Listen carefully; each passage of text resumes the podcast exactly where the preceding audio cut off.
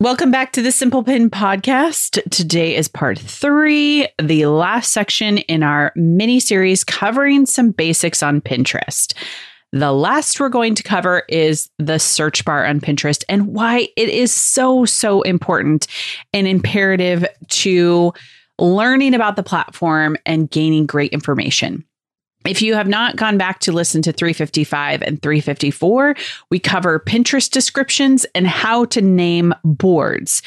This particular episode will be helpful in both of those elements.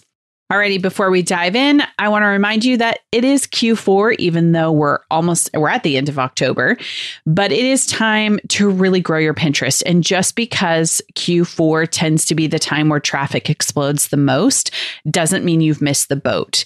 If you have been trying to DIY your Pinterest marketing for a long time and you are ready to outsource it, our team is ready for you. We have been doing Pinterest only for the last 10 years. And we want to help you get the results you want from Pinterest, whether it's cold leads, email subscribers, or sales. We have experience in all of those. So we'd love for you to hop on a call with us to see if your business qualifies for management. Scroll down in your podcast app or go to simplepinmedia.com slash services to find the best fit for you.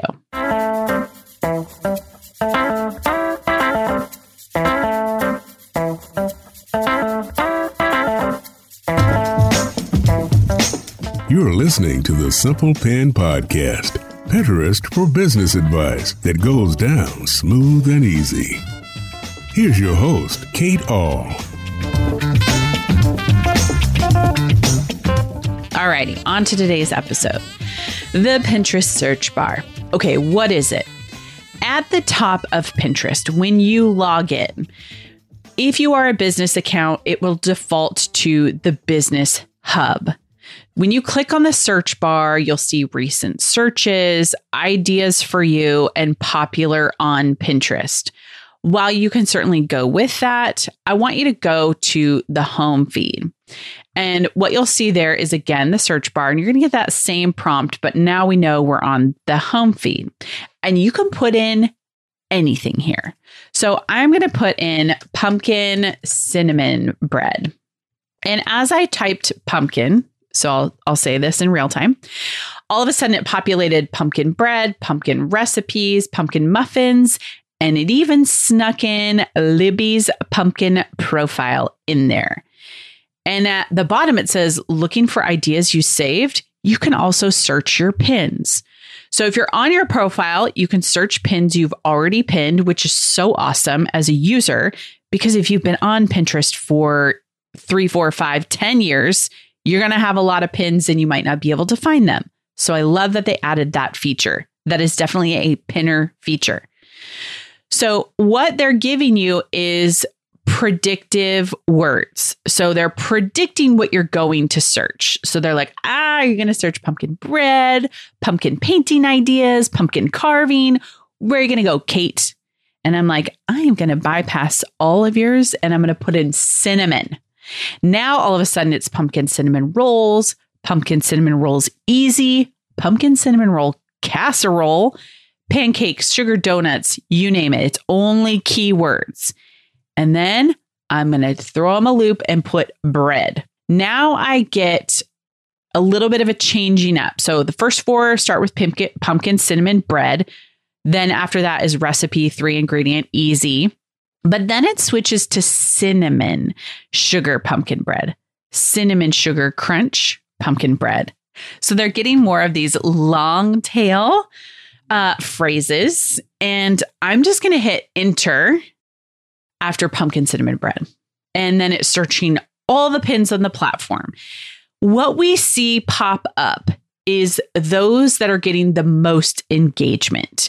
We used to be able to see how many repins, that's not a word anymore that Pinterest uses, but it was before, how many saves people get. And now you can't see any of that. They removed it. But what we do know is that if you were to search pumpkin cinnamon bread and I were to search pumpkin cinnamon bread, we would see relatively the same thing. So I see the best easy pumpkin bread, soft pumpkin bread, cinnamon streusel. I'm starving right now, so this is actually not helping. But right at the top, you'll see these colored bubbles. And we refer to these as guided search. So from left to right, I'm going to see profiles. Then I'm going to see recipe, three ingredients, keto, easy, healthy, gluten free, pull apart, and vegan. So, what that tells me is that if I'm creating pumpkin cinnamon bread and I know that it falls into maybe the gluten free category, then I'm going to be able to rank differently than if it's a traditional wheat flour bread. The same with vegan, the same with pull apart. So, this particular um, piece of information here is like a gold mine, right? Because now we know what people are searching on Pinterest. So I'm going to click on gluten free and it's going to take me to a whole new search. Now I can see raisin. Why is anybody putting raisins in their pumpkin bread? Apple, banana, swirl, machine. Okay, I have a bread machine, so I'm going to click on that. And now I see even more muffin, recipe, breakfast, bread, cake, muffins, cake. I could keep going down this black hole, which would take me to a lot of great things. But I can see that they're nailing it. It is only gluten free and it is only bread machine, which is pretty great. And um, I'm not going to click on anything else after this, but you can see that this is how we go down this idea of okay, what do I want to use as keywords in my pin description or in my boards? So that's how this connects with like the last two podcast episodes that we did. People have often asked, is there a keyword tool for Pinterest? And the only two that we have, and I would say number one, the most reliable, is the Pinterest search bar. Bar none, it's amazing. Number two is the trends tool that is easily found under analytics. And then you click on trends. So I'm going to go over to trends and I'm going to type the same thing. And it's going to be gluten free um, pumpkin cinnamon bread. All right. So as I've typed this, I want you to note that the predictions for the text actually, I'm going to go back to what I did before pumpkin cinnamon bread. Okay.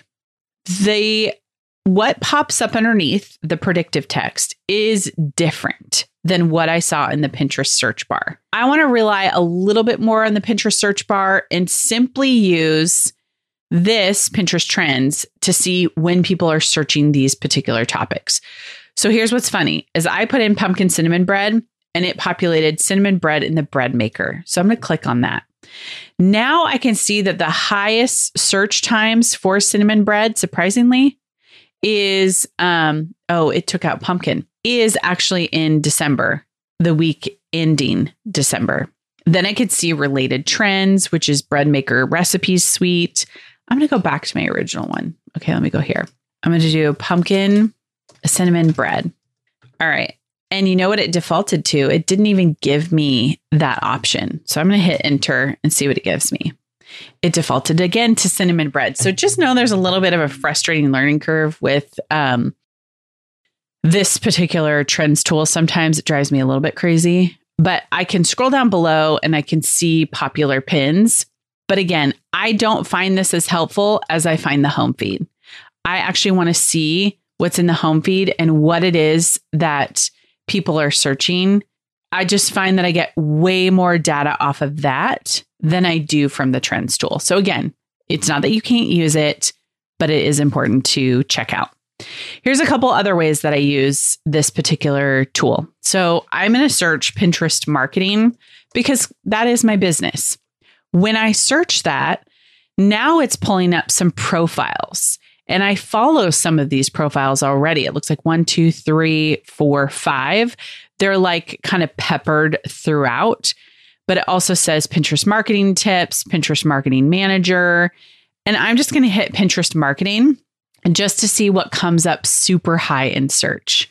Now, it looks like somebody else is pretty dominant of this particular term. I can see they're taking up the majority of the feed, which to me, that's like fantastic job That is a great way that they have worked at ranking and they're killing it right there. So I'm scrolling through and I can kind of see who are my competitors. That is a really great way to use the search bar to scroll through, check out what is somebody posting.